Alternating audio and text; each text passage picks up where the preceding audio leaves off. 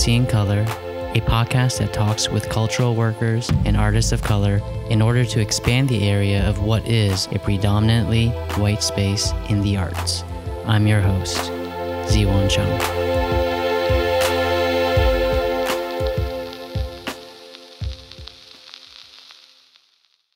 Hey everyone, I hope everyone's doing well. Things are going well here in China, although time's sort of moving in strange ways, it seems. Sometimes fast, sometimes slow. About a week and a half ago was definitely all wonky, my time at least, because I had to fly out to Chicago to see my brother get married. So congrats to him. And I got to see my family, which is a good thing. While I was there, I also saw the farewell, which I highly recommend to anyone who is an Asian American. I thought that film was the first film that I've seen, at least, that spoke and talked about the complexities of an Asian American, at least in the movies, more specifically Chinese American. Although I think a lot of the issues definitely transfers over to a lot of different Asian cultures. I actually there are two parts where I cried, which might surprise a few of the listeners. So yeah, I recommend it. I know some people have some mixed feelings about Awkwafina, but um, if you haven't canceled her, then I recommend go and try to see it in theaters. Um, and so yeah, and while in Chicago, my clock had to go back 13 hours. And then after a few days, I had to fly back out to China and switch back another 13 hours. So I was definitely tired for a good week when I returned. On the way out, I did get to make a quick stop to Hong Kong, visit my cousin, ate some good food, saw this funny exhibition about Studio Ghibli where they recreated entire scenes from the various movies. Although the entire time I was there, there was definitely it was definitely tense. Um, anyway, so for today, I'm interviewing my very good friend Yvette Robertson. I met Yvette first through Nin Yamamoto Masson, who I previously interviewed, and also through Lavender Wolf, an American artist currently living in Belgium. I had always wanted to interview Lavender. Shout out to Lavender, but I never got a chance to interview him before I left Europe. So maybe in the future. But anyways, so Yvette and I continued to run into each other and we started hanging out quite a lot, especially towards the end of my stay. And we spent definitely many weekends biking around to the different parks that Berlin has to offer. And we talked a lot about race and identity, especially since because that's what Yvette does for a living. So I should clarify that Yvette teaches race and intersectionality to business professionals at various institutions. And these classes tend to be mandatory, set by the administrators in order to look socially conscious and aware, although oftentimes they don't quite know what that means, which tends to lead to oftentimes weird dynamics. And a lot of these business professionals who take the class oftentimes don't have the language or sometimes the interest even to take them. And so I was fascinated when I learned that this is what Yvette does. I attended a few of Yvette's classes to see how this dynamic would play out in these institutions. And I found that whole experience spooky, tiring, and fascinating. Uh, Neen, Neen once described what Yvette does as basically doing the hard work that no one wants to do. And I totally get that. So I was really happy to be able to talk to Yvette about this. We had just finished a really large breakfast that Yvette had cooked up. It was a Sri Lankan breakfast, and I brought some orange juice and prosecco. So we had some mimosa. So we're both mildly drunk.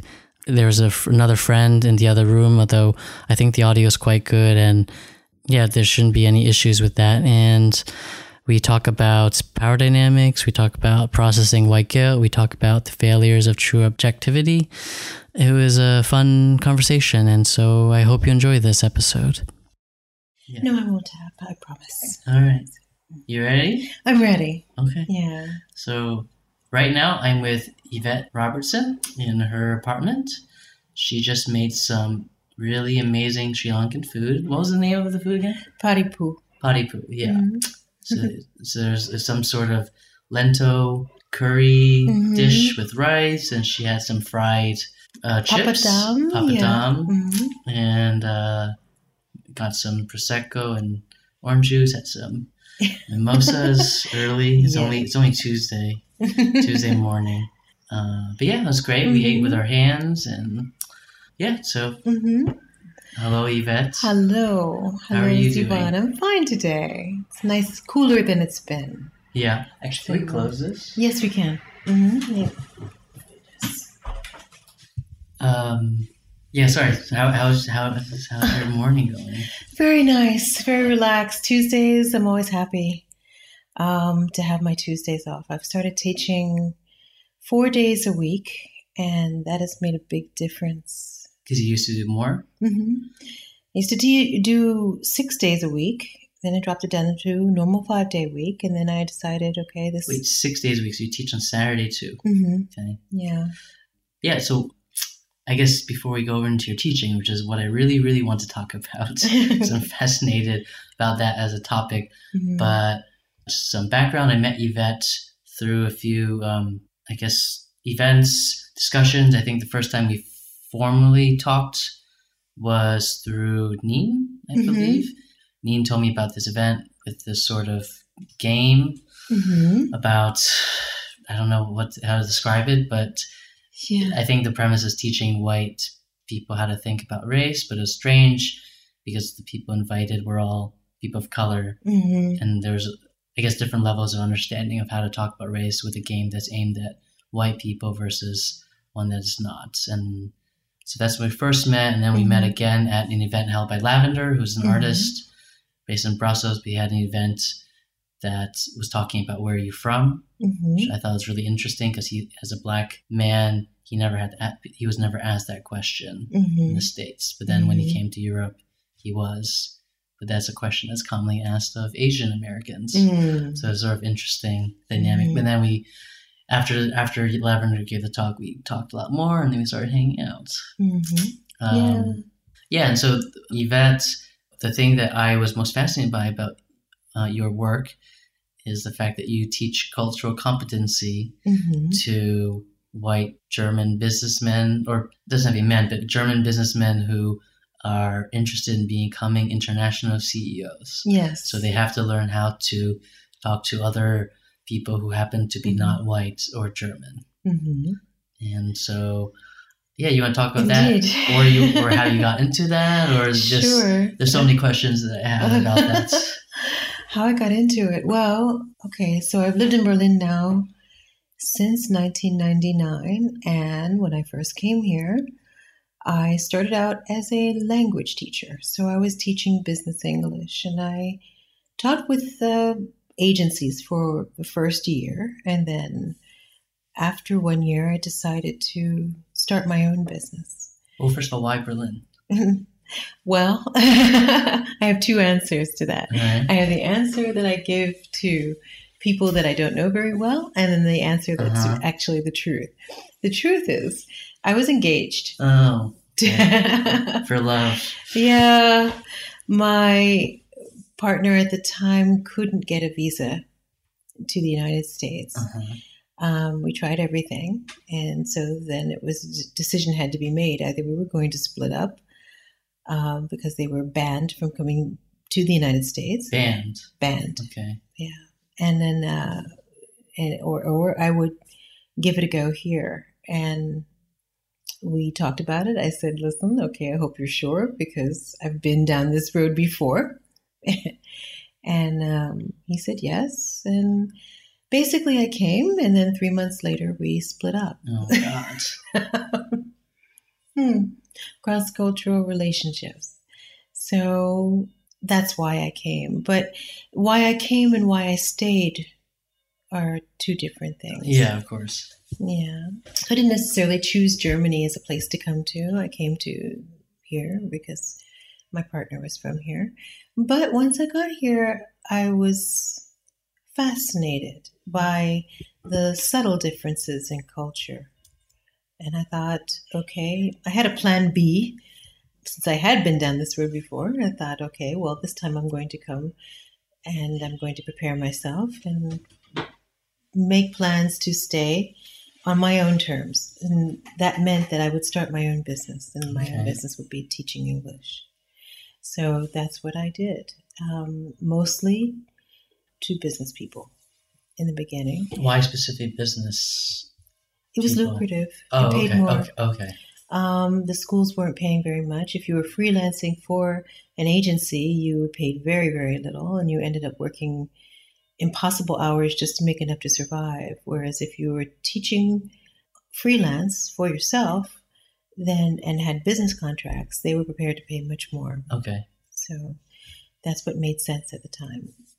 And then through teaching business English, you can't really teach about, you can't really teach in, any language without teaching the culture at the same time. Right. Right. They're they're they're interlinked. hmm So that's how I walked into that. And then about 2009, a colleague of mine um, who had begun doing intercultural trainings, they were called relocation trainings, asked me if I would be interested in doing that and being her co trainer. So she Uh-huh. was German. And she said, Well, I'm doing these trainings for German business professionals that will be going over to the United States. And uh, would you be interested in sort of providing any additional context? So I sat in on a few of the trainings and I, I liked it. I thought it was interesting um, to hear their perspectives on American culture, what they were learning.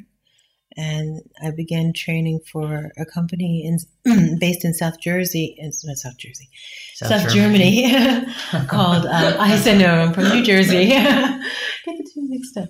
No, South Germany and um, in, in Passau called IC Unit and AG. And they uh, did trainings for business professionals.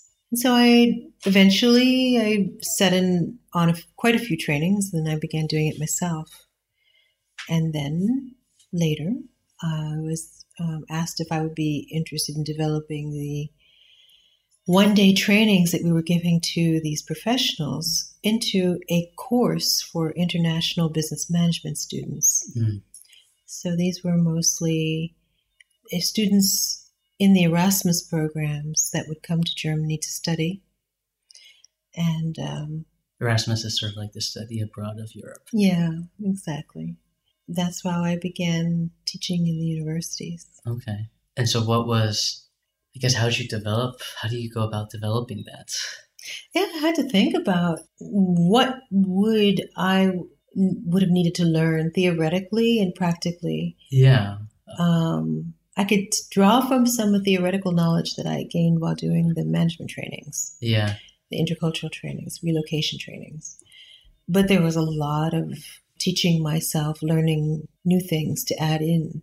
Did you have a background? In, did you have a background in in all the all the the readings and writings that you now include in the course?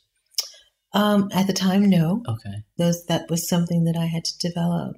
I began curating a lot of things to read, thing resources for the course myself. And what were some of the some of the people that you were reading and Mm. informing your the direction to go for this cultural competency course? Well, I started out with you know pretty much the classical cultural dimensional theorists.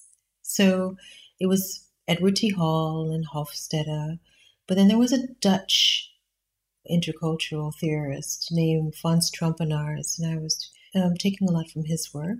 And then I began to look at how power dynamics affect these things and, and how we interpret these notions of cultural competence and preferences and how some people's preferences are deemed the norm and the standard. And then I began to question it. And so Kimberlé Crenshaw's intersectionality theory, I began reading a bit about that. I began reading a bit about the standard reactions to discussions around oppression in the classroom. Robin DiAngelo's work helped a lot.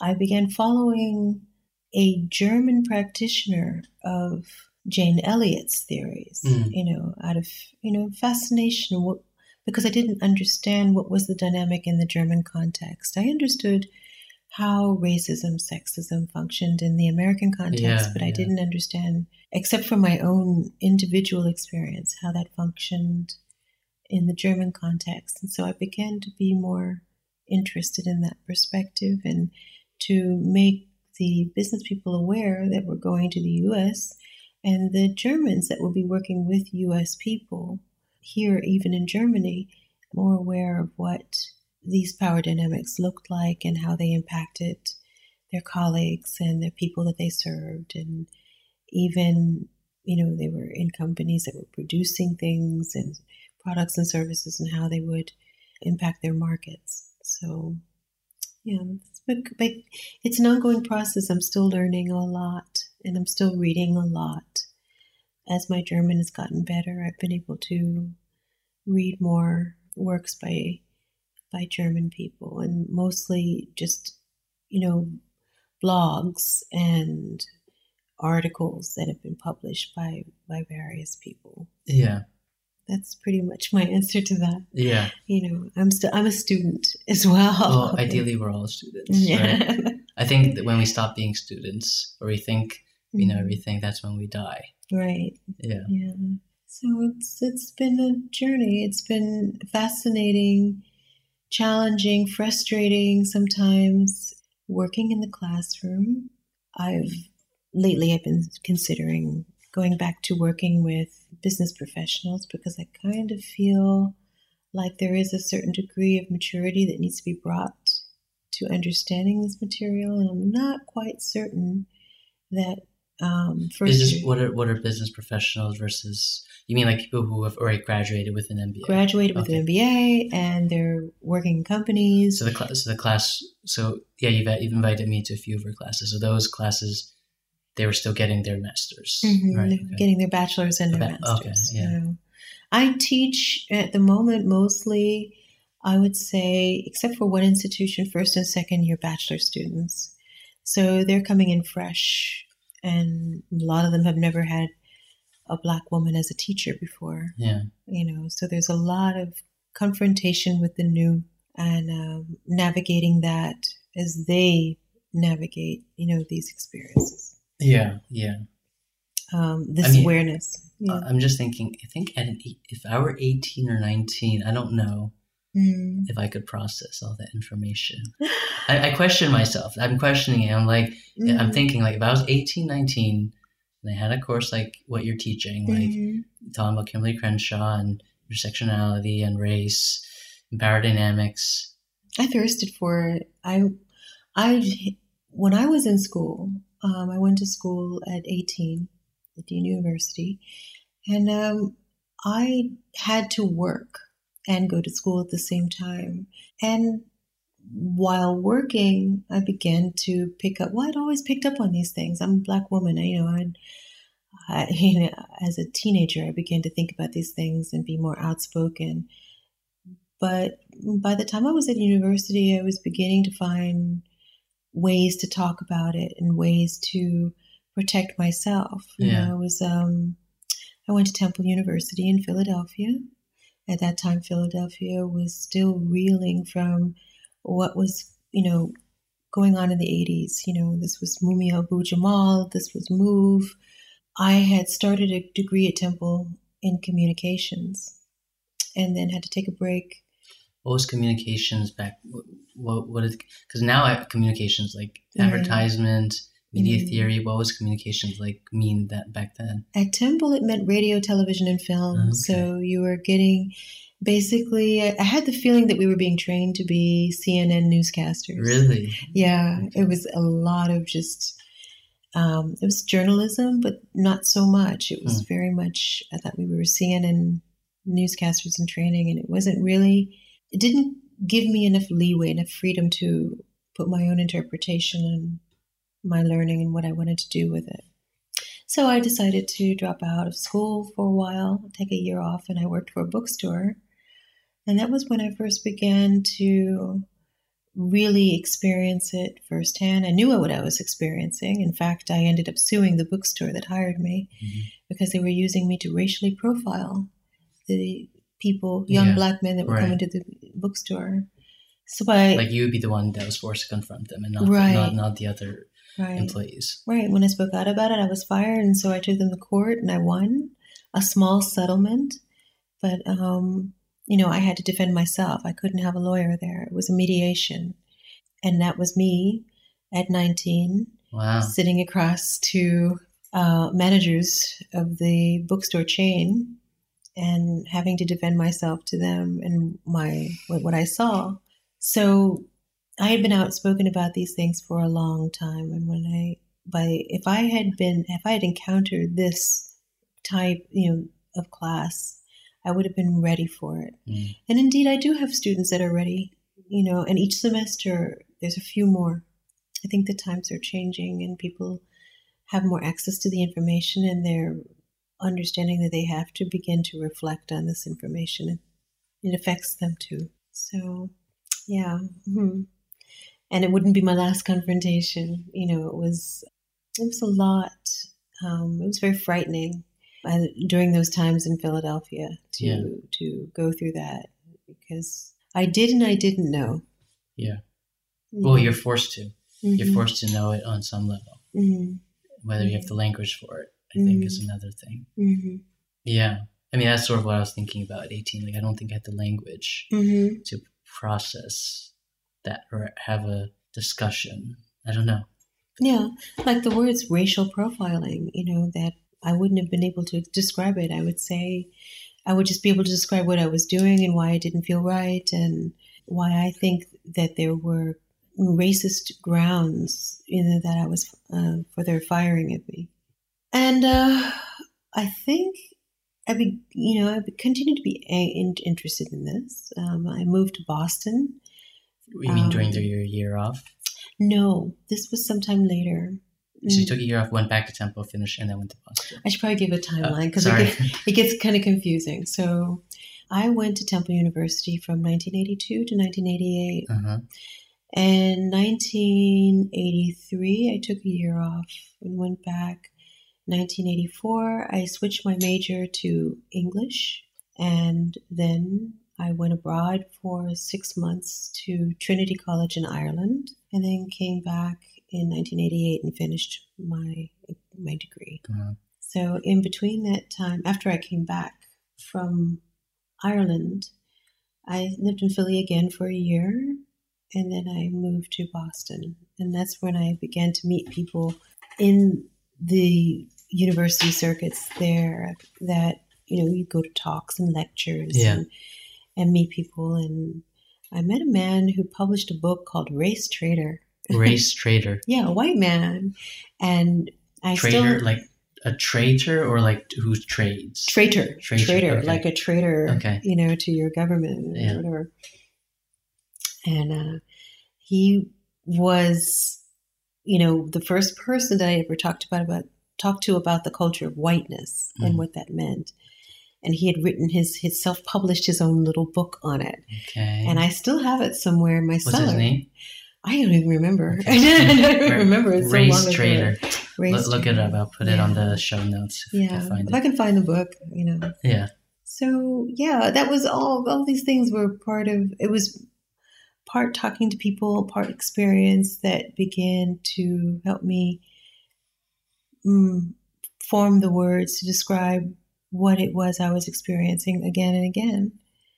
Um, my reasons for staying here was because I had tried going back and with more credentials and going back and proving myself, and it never was enough. In the States, going in, back. in the United States after, and so I decided, mm, no.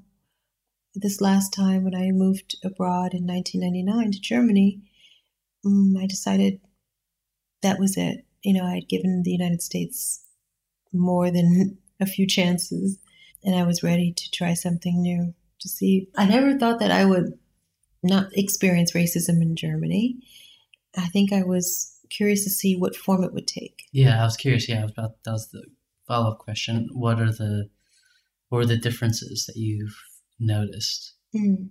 I mean, and on one hand, it's interesting that you thought that you had a better chance teaching here than in the states. hmm Because in my mind, I feel like teaching's really hard here because they're all you need like a PhD to even be a professor, and all the professors are like already on tenure track, so there's like no space, and also this notion of a private university is sort of more popular in the states, which means there's just more schools. hmm Whereas here, it's all like public funded schools, so cheaper, but also means there are just not as many teachers hmm and teaching positions available. hmm What I recently came to know was that a lot, I'd say more there are more freelance teachers in the universities, in the state and private universities, than there are teachers that are contract, that are PhDs. Where in Germany? In Germany. Okay. Yeah, sorry.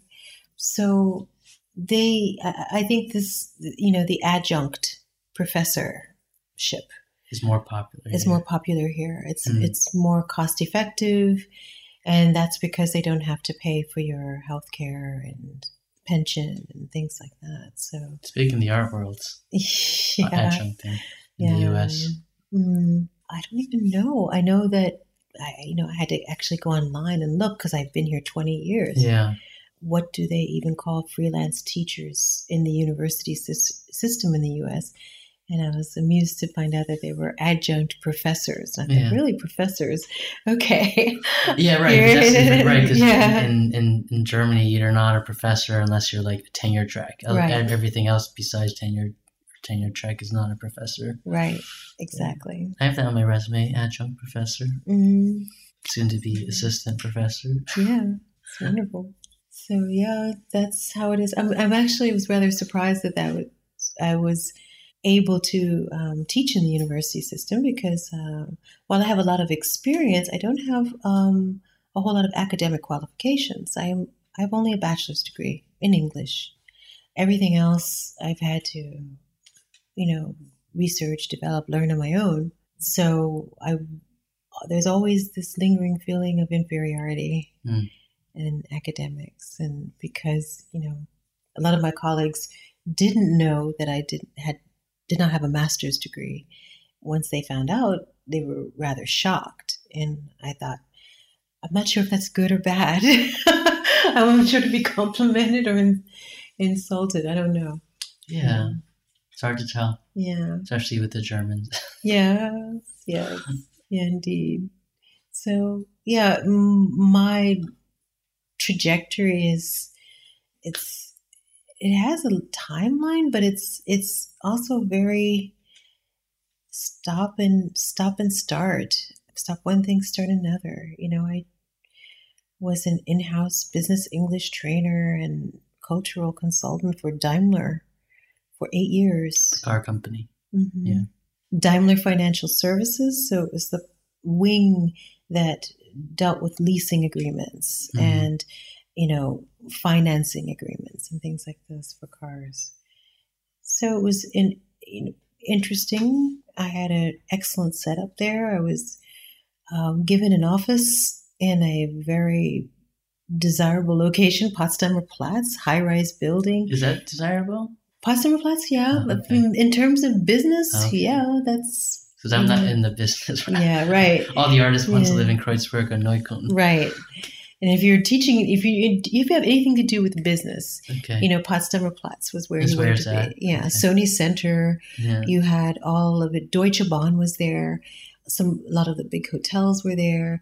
You were very well. I mean, it was Berlin's little Frankfurt, Mm. you know. And so, yeah, the the Debis building with the green cube, you know, it's famous architecturally because it has the same dimensions as Notre Dame. Notre Dame. What do you mean same dimension? Like The inside, the atrium, as you walk into the building, it was designed to have exactly the same height and almost Hmm. the same. It's a cathedral-like structure when you walk into it. hmm, And so it was very impressive architecturally. Tourists came to see it, you know, and there's that's where Daimler Financial Services had their headquarters. And I had a couple of students that really liked my lessons and they were higher ups and they advocated for me having an office there. And this office was paid for. hmm. I had, in fact, two rooms, and I was one time out of curiosity I asked what the rent would be, and they said about five thousand a month. That's so much in Berlin. Yeah. Anywhere, but like to, Mhm. to I, you know, to imagine someone's paying five thousand a month in Berlin Mm-hmm. is a lot. And I had that for eight years. I had, And you were consulting them for lease agreements, so like the language of the lease. yeah, it was various departments. So Mm. I taught everyone from who administrative assistants all the way up to members of the supervisory board. just like how to talk, how to use language that It was a variety of things. It was vocabulary. It was how to talk. It was how to give presentations. It was how Mm. to sit in and participate in meetings. It was how to be more persuasive. It was how to, um, yeah, just um, come over more professionally. I think at that time they had a policy that if there was one American in the meeting, that all the entire meeting had to be in English. And there were more than a few people at Daimler who had been from the former DDR and they had studied uh, in the DDR system. They studied Russian. So they're here they are in their mid 30s, early 40s, and they have to suddenly learn Oh, English. Yeah. in order to seem professional and to seem to be taken seriously in these meetings. And so there was a lot of, you Which know, fascinating, right? We don't think about the Mhm. privilege we have as English speakers. Mhm. Right? There's a lot of that there. Um, and especially if you speak American English, because what, I, are, so they dismissed the British? yeah, they did. they do. They did. don't They said if you don't want to learn British English, we want to learn American English. So- Um, So it was really, yeah, it, is, uh, I wonder. they wanted American English because their colleagues were American. They were Daimler Chrysler for a long time until they demerged. Mm, Um, and the demerger was a process in itself. And that's also where I began to see cultural differences. When my, my students, it was sort of, you know, they would come in, it wasn't often groups, it was usually one to one lessons. And They'd approach you. Is that how it worked? Or they, how- they would make an appointment with me okay, and they would have an appointment and would come down to the office and then so they would sit at a table with me and I would have a lesson ready and they would sometimes they didn't want to do English. They wanted to talk about their day. And so it was more In it- English, though. in English. Okay. And sometimes it was it was very upsetting then they would talk in German. you know, but so it was it was a counseling aspect to this. You know, it was very much a counseling aspect. And why do the Americans behave this way? What are they oh, trying oh, to do? they felt do? slighted by an American. hmm Yeah, they were very. Um, What would be something that they get slight? What would be an example of something that an American might do that they'd unconsciously do that would make or upset a German? um, not reply to emails or talk over them in like they had video conferences sometimes. Very elaborate video conferencing system where there could be 12 participants sort of in a Brady Bunch style. yeah, With, you know, everybody's face there. nine disembodied heads. Right. And although there would be a clear hierarchy and then Germans were the head office, the Americans seemed to t- take over and they were so much more I don't know, the, you know, there's different competing ideas for what makes for good communication and the Americans were very present and very forth you know, Forthright. Took a lot, of, took, took up a lot of space. Right. Yeah. Take up a lot of space. And they would sometimes speak very fast Yeah. and talk over the German participants, and they would use their fluency as a weapon. hmm They knew that they could steer a meeting or dynamics in a meeting to their favor Mm. simply because they were better at the language. Yeah. There was no effort by the Americans to sitting in the offices in the States to learn German. Yeah. There was mostly, you know, the Germans that were making the, the big effort to learn to Yeah. learn English. So yeah, you know, it was, sometimes that dynamic became upsetting and there would be individual tensions, there would be departmental tensions between departments. So you're like a therapist. It, it sometimes yes, that's what I felt like. You know, I hesitated to call, you know, because I didn't know, you know, even respect the amount of training that therapists have to go through. no, yeah. But, but yeah, you know, it was sometimes it was it was that kind of thing, and I Mhm. realized I didn't have a whole lot of answers for why. Um, Mhm. And once I began to dig deeper and find out more about what the Americans were actually trying to do with small talk, for example, Yeah, so what do you think? So yes, I, I, I have a lot of thoughts about this. What do you think Americans are trying to do with small talk? Well, our small oh, talk and, is and the coded. side note, Germans hate small talk. hmm There are entire essays written by Germans about how bad to society small talk is. hmm So And that was the number one requested skill. You Yeah. know, can you teach me how to make small talk? And I'm like, you already know. You know, you do. It's just that you have different. You're doing it for different reasons. yeah, yeah, You know, the Americans. I think it's sometimes coded. It's a very backdoor way of finding out where a person is in the hierarchy, yeah, how much power they have, how much experience they have. yeah. You know, I use a training film in my classes that sort of is a compilation of stereotypes. And there's a one character who represents the American Jessie King, and she begins intro- by introducing herself. Uh, I'll go first. I'm the oldest of five kids. And my German students are always asking, why does she mention that? It has nothing to do with business. What is going on I, I there? sat in on that class. I was, Mhm, I was also right. fascinated. It flew over my head. I was like, okay, like yeah, she's just introducing herself, and then Mhm. the Germans thought she was rude to talk about her personal history about about being the oldest of five kids, and Mhm. Yeah, it's coded. So that's how we use it. You know, we want to show we- we're competent. We want to show that we have leadership skills. We want to show uh, that we have. We want to talk. We want to humble brag. We want to tell you where we went to school and uh, how much we've done without being, without seeming like we're talking about ourselves Yeah, all the time. yeah. Yeah. I also thought, well, I mean, I, I met with my tandem partner. I, I, I have a tandem partner to practice German with, Mm, and he was asking me about that. Like, what he asked me yesterday, why mm. I, I hate small talk, you know? and, and then he's like, no one would ask, German would never ask how the weather is unless they actually cared, right. you know? And then Right. I, I, I like thought about it for like a few moments, and I said that I feel like that kind of small talk, like how is how's it going?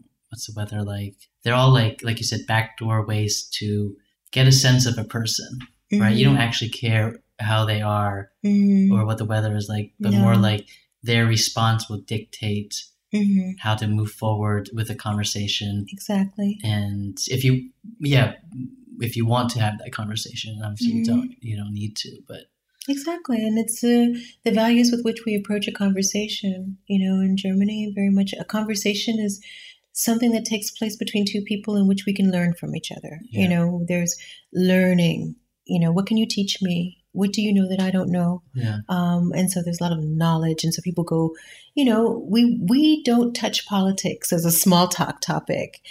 The Germans or Americans. um, Americans, you know, but Germans will. That Yeah. is a small talk topic. Yeah, yeah. Wait, politics are Politics, yeah. small talk. You know, topic, really? yeah, oh yeah, I've had people open with, you know, What? so Barack Obama, you know, because I'm black, Oh, you know, yeah, of and. Barack Obama, and I'm like, Barack Obama, yes. What do you think about that? You know, but that's not necessarily an opener between two Americans. And you know, we're like, well, how about the weather? so, mm, yeah, small talk topics and actually having to make a list of topics that are okay to talk about and that are taboo for us and, yeah, yeah, and how that might differ. Yeah, we're building, we're find, trying to find things in common. And we hook on to the things that we have in common and we start at gentle so there's no possibility for conflict. yeah. And well, Germans don't shy away from conflict. And so if somebody, if you have, are, are in conversation with somebody who disagrees with you, even better, you know, that's where, you know, you can have a most lively discussion and where they feel the most learning can take place Yeah, because then it becomes a debate yeah. and you're expected to defend your position and, and teach that other person something. And, Unless it's about race, unless it's about race. Yeah. then then they run away. Right. They're not ready to deal with that yet at all. And that's what makes it difficult teaching in the university system very often because you're doing this with a bunch of people who are coming at it from a variety of contexts and perceptions and you know and they're curious at the same time they would love to know but they really are navigating a minefield they really don't know how and in a country you know where they do not collect any statistics on race at Yeah. all you know so um And the other thing that I've noticed is like you know the events of the Holocaust sort of gets conflated with the idea of race. And so because Germans think that they hmm have paid for their sins Right. for the Holocaust, that Right. they've, in addition to doing that, therefore have paid for the sins for the hmm whatever ideas of race that they have, issues that they have with race, hmm That's, and that's and, then, and also forgetting the history of their colonies that they had because they Mhm. lost them all during World War One, World War Two. So it was like this clean break. France has a colonial problem. Portugal has a colonial problem. UK has a colonial problem, but Germany doesn't have a colonial Right. problem because right. We We forgot didn't. it. We, we didn't have it. We Right. lost it, so we don't have it. Right. Which is an absolute lie. You know, just absolute lie, you know. So dealing with that, you know, in the classroom and then of course the classroom is not solely German. I might have a here in Berlin, I'll have a class where there might be two, maybe three German students, and everybody else will be from everywhere else. Mhm. So everybody is trying to make sense of this in Germany. Yeah, Um, so some of my students that are coming from other places that are of color are experiencing things and they have no idea how to talk about that here, how to place that here. And then here I come with my American frameworks yeah, and you know, and I try to give them some beginning, you know, here's how you can begin to think about this Yeah. and what's going on and what you're seeing yeah, but yeah, there's very little in the way of. I would say I'm. I feel very ill-equipped to fully bring the German context Yeah. into the classroom. There's not enough that I know yet. I just know from my experience of living here, but I don't know what it is of to be to grow up here, to Yeah. be born here, and to grow up here Yeah. in this. So, yeah. Mm, it's it's not easy, you know, to facilitate those discussions, you know. So it goes from language to culture like that. yeah. In a heartbeat. What have you taken the most out of teaching these classes?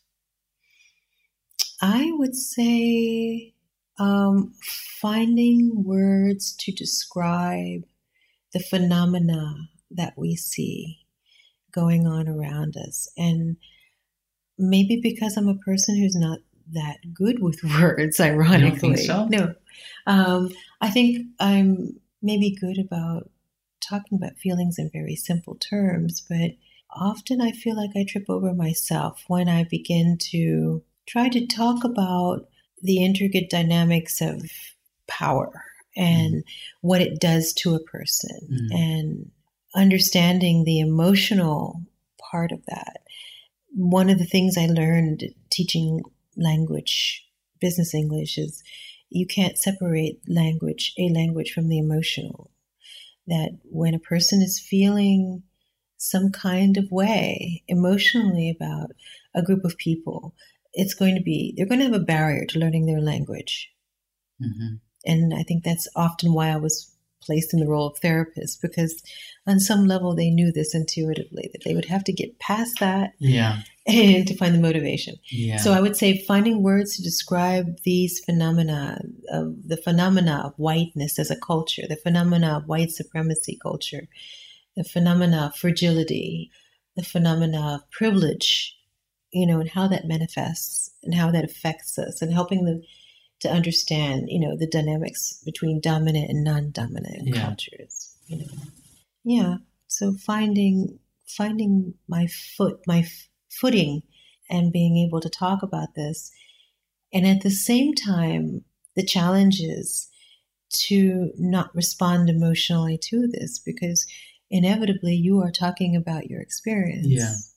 And there's always the concern as an educator am I centering myself? Am I putting myself um, in my experience and my perception and my perspective too much? You know, there's a that, that self doubt. And I'm learning to fight that. I'm learning to draw boundaries and to have, in the words of a mentor, my mentor, you know, Shariana Rice, who's been really helpful in getting me to this stage of finding benchmarks. You Mm. know, I understand what I'm doing and why I'm doing it. I can question and interrogate my motivations for speaking on a particular topic. Would you say that fear of are you speaking too much from your own experience because you want it to be, I guess, more objective? because I feel like it, I guess it's a funny thing, right, about race is like that. I think people have a hard time talking about it because it's hard to be truly objective without Right. it. I don't think there is any such thing as true objectivity. Yeah, I don't believe it. I want to find a place. I want to find connection. yeah, I want to activate my students' abilities to empathize. I want to motivate them to empath- empathize. Yeah. Um, so I want to them to have clarity. I want that clarity to be solid, to base based on accurate and complete information. And accurate and complete is always going to be changeable. It's always going to be dynamic. What we felt was accurate 50 years ago and complete 50 years ago, we know now wasn't. Yeah. So we can only do our best. And so that's what I do. Is I say, I will do my best to bring you accurate and complete information Mhm. from, from which you can base your perceptions. You can Yeah. interrogate your perceptions and interpretations and evaluations of an interaction or a situation. And um, from there, all we can do is be open for new information and to in, be willing to incorporate that new information into change. Yeah. So that's these are the skills I'm trying to share with them, and I think very often they expect debates that are based on very dominant culture defined standards and definitions of rationality and objectivity, which they believe, you know, would be possible. And they have trouble hearing messages about race from a person inhabiting my body. yeah, You know, they're hardwired, programmed to see that any information I would bring to that regard would be subjective. You know, that's well documented, and that's an aspect of, of fragility too. you yeah. know. So right. Taking that out as an excuse for them to. Right.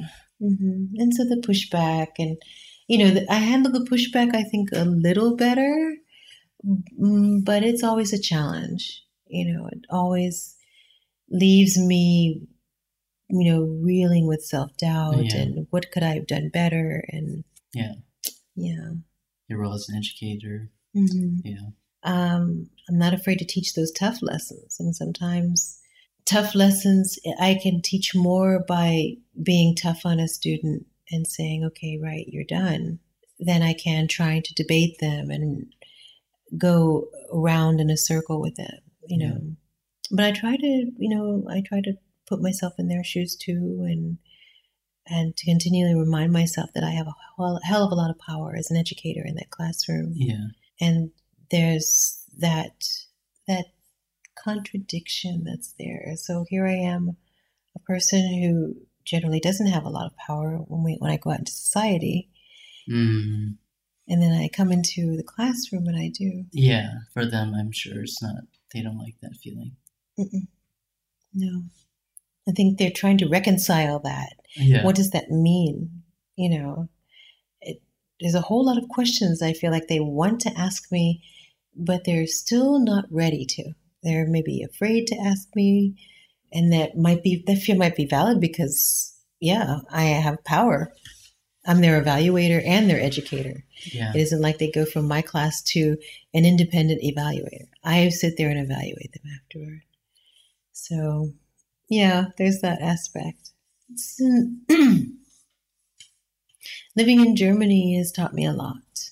The you, you you'll find the same things that you left. It's theme and variation, basically.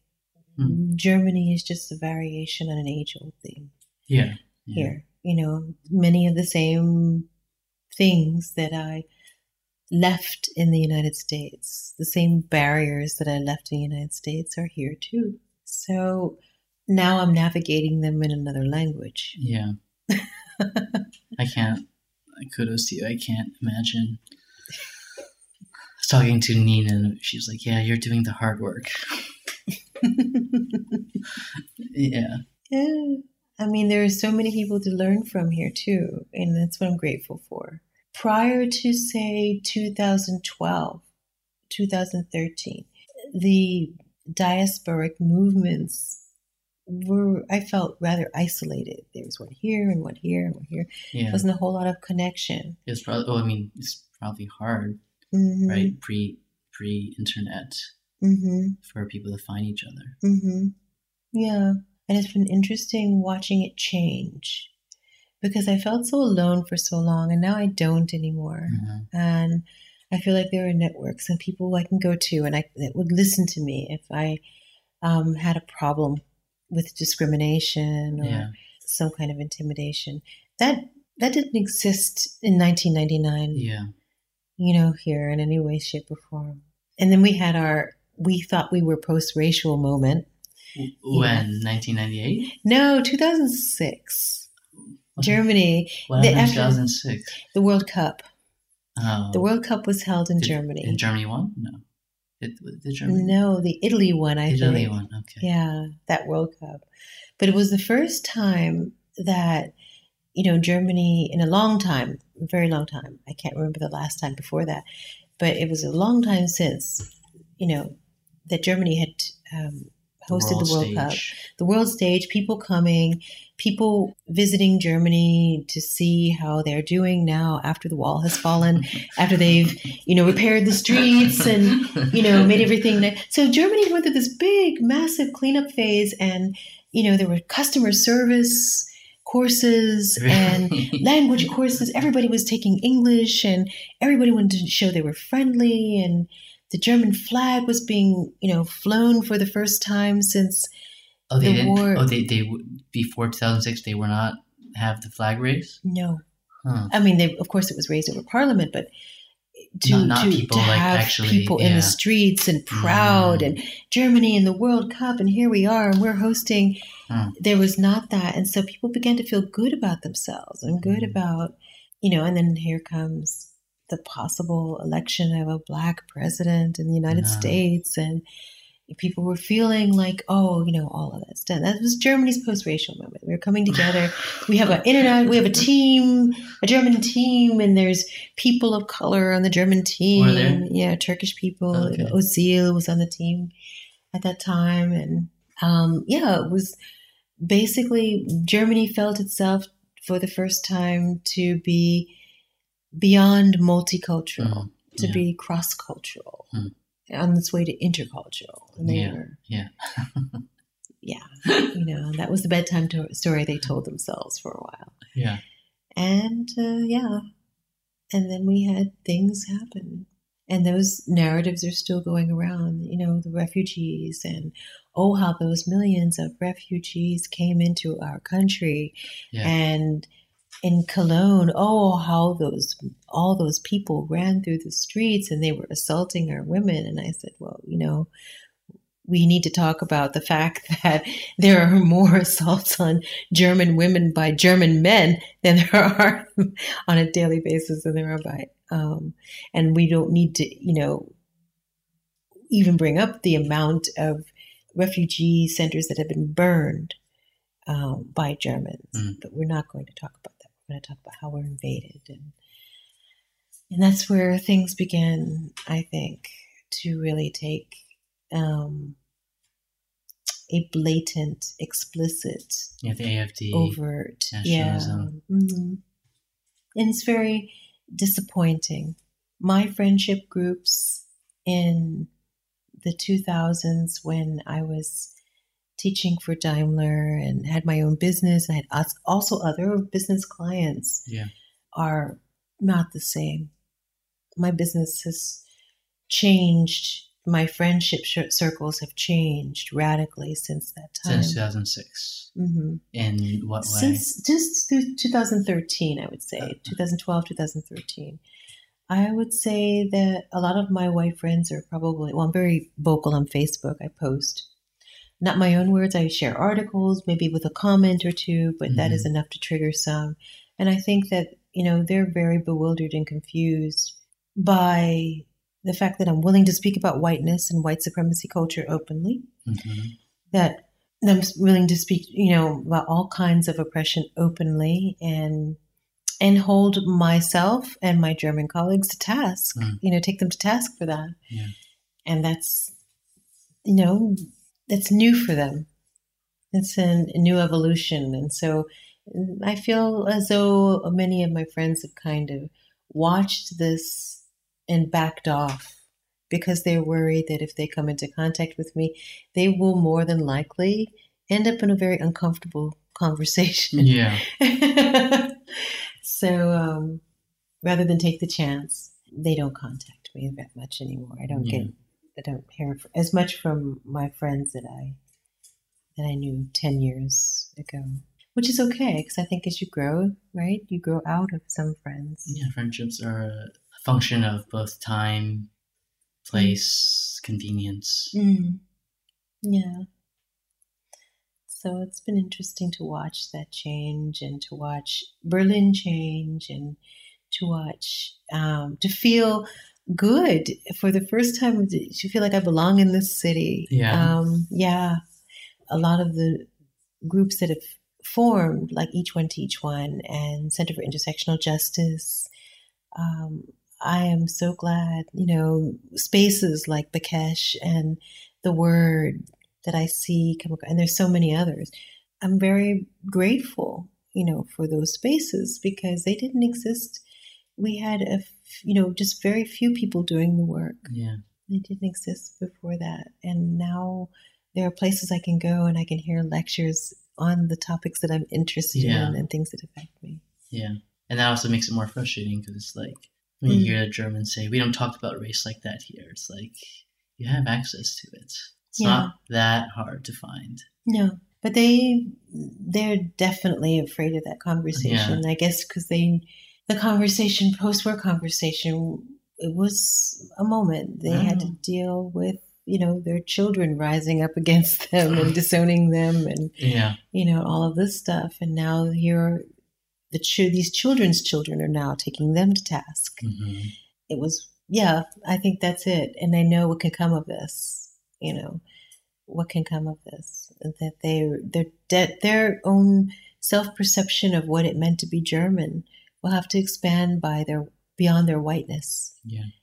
and um, that scares them a little bit Not just the Americans too. Mm-hmm. yeah that's true any dominant culture doesn't want to give up you know the privileges that come with having that identity Yeah. you know, that defining identity and the power to say that everyone should conform. If you want to work with me, you have to Yeah. conform and you have to assimilate to me. You are the norm. Right. So And you think you're going to stay in Berlin? You, you, you, is, is the States lost to you? the states have lost me. Okay. Yeah, they've lost me, I think. You know, uh, as long as I have family there, I'll always go back to visit. But I can't see myself ever living there permanently ever again. Hmm. And it's really strange. You know, I have a colleague that I knew for years and years, and uh, they died of cancer here. They were from Britain. And I saw what it was like for somebody to immigrate here and live their life for a couple of decades and then pass away. hmm And it was heartbreaking. They're away from everybody. There's no family. They're buried in a cemetery near Yorkstrasse S-Bahn station. hmm I went looking for their their burial plot and I couldn't find it. You know, and it just felt like they came here and disappeared. And I wonder sometimes if that will be my fate. If I will come here and I will disappear and I will end up in some ivy covered burial plot somewhere in a corner of Berlin. So, yeah, I don't know, but I don't want to go back to the United States to live. Yeah, I don't know. It doesn't keep me from being worried about what's going back going on back there because I have my mother and my brother are there, my cousins are there, and I worry about their what's going on for them. But and I also worry how long. At some point, I think Trump will turn his gaze toward those of us who have lived abroad for a number of years. Won't? Will Oh, will. he will? Uh, we're overwhelmingly Democrat, and I think if there if he could find a way to revoke our citizenship, he Mhm. would. I mean, this is the same person who's talking about uh, exploring options for a third term. Did he say that? yeah, he said he, at some point he would. Whether he was joking or not, I don't know, but I do remember remember hearing him joke about that or say something like that. So I don't put anything past him. And I think, you know, I, I could definitely see maybe 10 years, 20 years down the line, a measure being passed saying if you've lived outside the United States for a certain number of years, then you, you know, you're, you'll be forced to choose whether you want you know U.S. citizenship or the. Citizenship. You cannot have a permanent residency somewhere and maintain U.S. citizenship Hmm. if you've lived outside of the United States, say more than 15 years. Yeah. I could see something like that happening if we don't, uh, if we're not careful. And so I wonder whether it it might not be possible for me to return Yeah. to the United States. Hmm. The questions that go through your head. I think yeah, I just think we need to I know I know people want change now, but I feel like what we're seeing now is like the last I've said this before, but it's like the last gasp of breath by people who are currently in power to hold on to power. Mhm. And there will be a new there will be a new norm normative group of people who are in power, which I'm sure will repeat similar things. But what I feel like what we're seeing now is people very quickly realizing that things are changing, Mhm. and all this nationalism and outright racism is the result of that. Mhm. Because if they feel like if they don't do it now, they will not be able ever to do Mm. it. I'm Which is, which is a weird logic because I'm like, No, I'm glad to agree. I think it's going to get worse before it gets better, but it will get better. And hopefully, you know, I I, think it will. I think it will. But we need to go through these growing pains. We need to go through this. We need to really finish what was abruptly ended in the late 60s because I think we rushed to comfort ourselves. We rushed to um, restore the status quo very quickly after Martin Luther King was shot. You know, there was all this turmoil and conversation, and then King was shot, and all of a sudden we're all together now. you know, and it's just like, no, we're not. then We still Reagan, have- Reagan, Right. and then I guess yeah, and then like you said, like 2008, Mm-hmm. a good portion of America thought we're now post-racial. hmm Yeah, it is just there are so many things that we need to finish talking about, and we we start conversations and we don't finish them. We rush to comfort ourselves. We don't know how. I'm talking about Americans really as a culture. We don't really know how to sit with discomfort. With um, More so than other, like my experience of Germans is that um, yes, there are fragile Germans. There are fragile people everywhere, but they have, you know, maybe Germans that are my age and older. They have a, an ability to sit with discomfort and to be challenged. Mm. More so, I always thought I always held out hope that white Germans were better placed to actually role model how to deal with a difficult past for other countries in the world because true, yeah. they, you know, don't shy away from conflict as much Mhm. as more relationship oriented cultures do. and they've had to do that self critical self reflection and to erect the memorials and the Stolpersteine and all the things that they're doing. But I'm not I'm not sure anymore. I I I you know, looking at what's happening in Germany today, I'm not I'm not entirely sure. I think there's a little of both there. There's the extreme resentment and fragility there, and then there's the extreme resilience and the ability to have difficult conversations. Yeah. And when I think Americans, because we've never had to really reckon with our past and be accountable for our past, we don't have, we haven't developed that skill yet. Yeah. So we, when difficult conversations arise, we cut each other off. Hmm. We, you know, change the subject, talk about the weather, and that's to our detriment. I think Hmm. Sometimes it's okay to sit with bad, you know, to, to to say I feel bad, you know, about this, and I don't know how, or I just don't know, and I'm I'm a bit lost right now Yeah. to get a better vocabulary for talking about how we're feeling and a way for processing the shame and the guilt Yeah. that is not going to be hurtful to the people who are affected, like Right, yeah, right. Who are I am. know, my, I. It's my job to process the shame and guilt of white people in my classroom, right? Yeah. For what it's worth, full disclosure, that's what they're And paying. that's why to it's do. the hard work. Right, That's what the means hard that. work. that hmm But um, you know, um, to move them past that so they don't go and hurt other people. yeah. You know, with that. But um, it's exhausting, and um, we need to do better at listening. Yeah, we do. you have anything else you want to add, Yvette? No. No. Are you anything else you'd like to ask me, or No, we talked about a lot. Um, um, yeah. Do you have a website that's for for your for the type of work that you're doing that people can look more?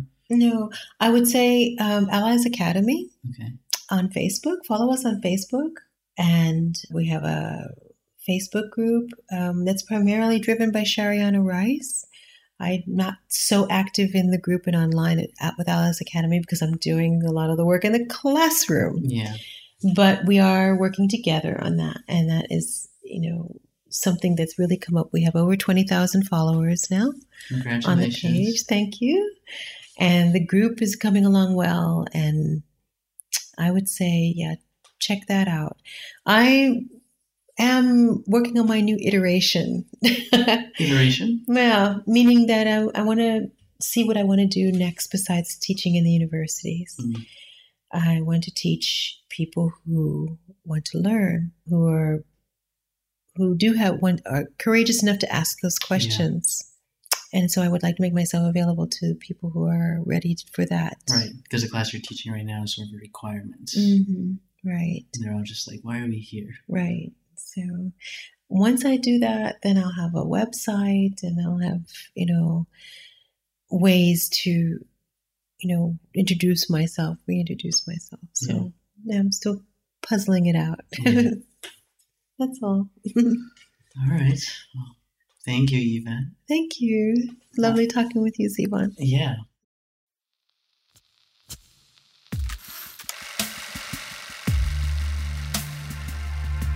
Seeing Color is recorded, edited, and produced by myself, Ziwan Chung. Original music by Alex Chow.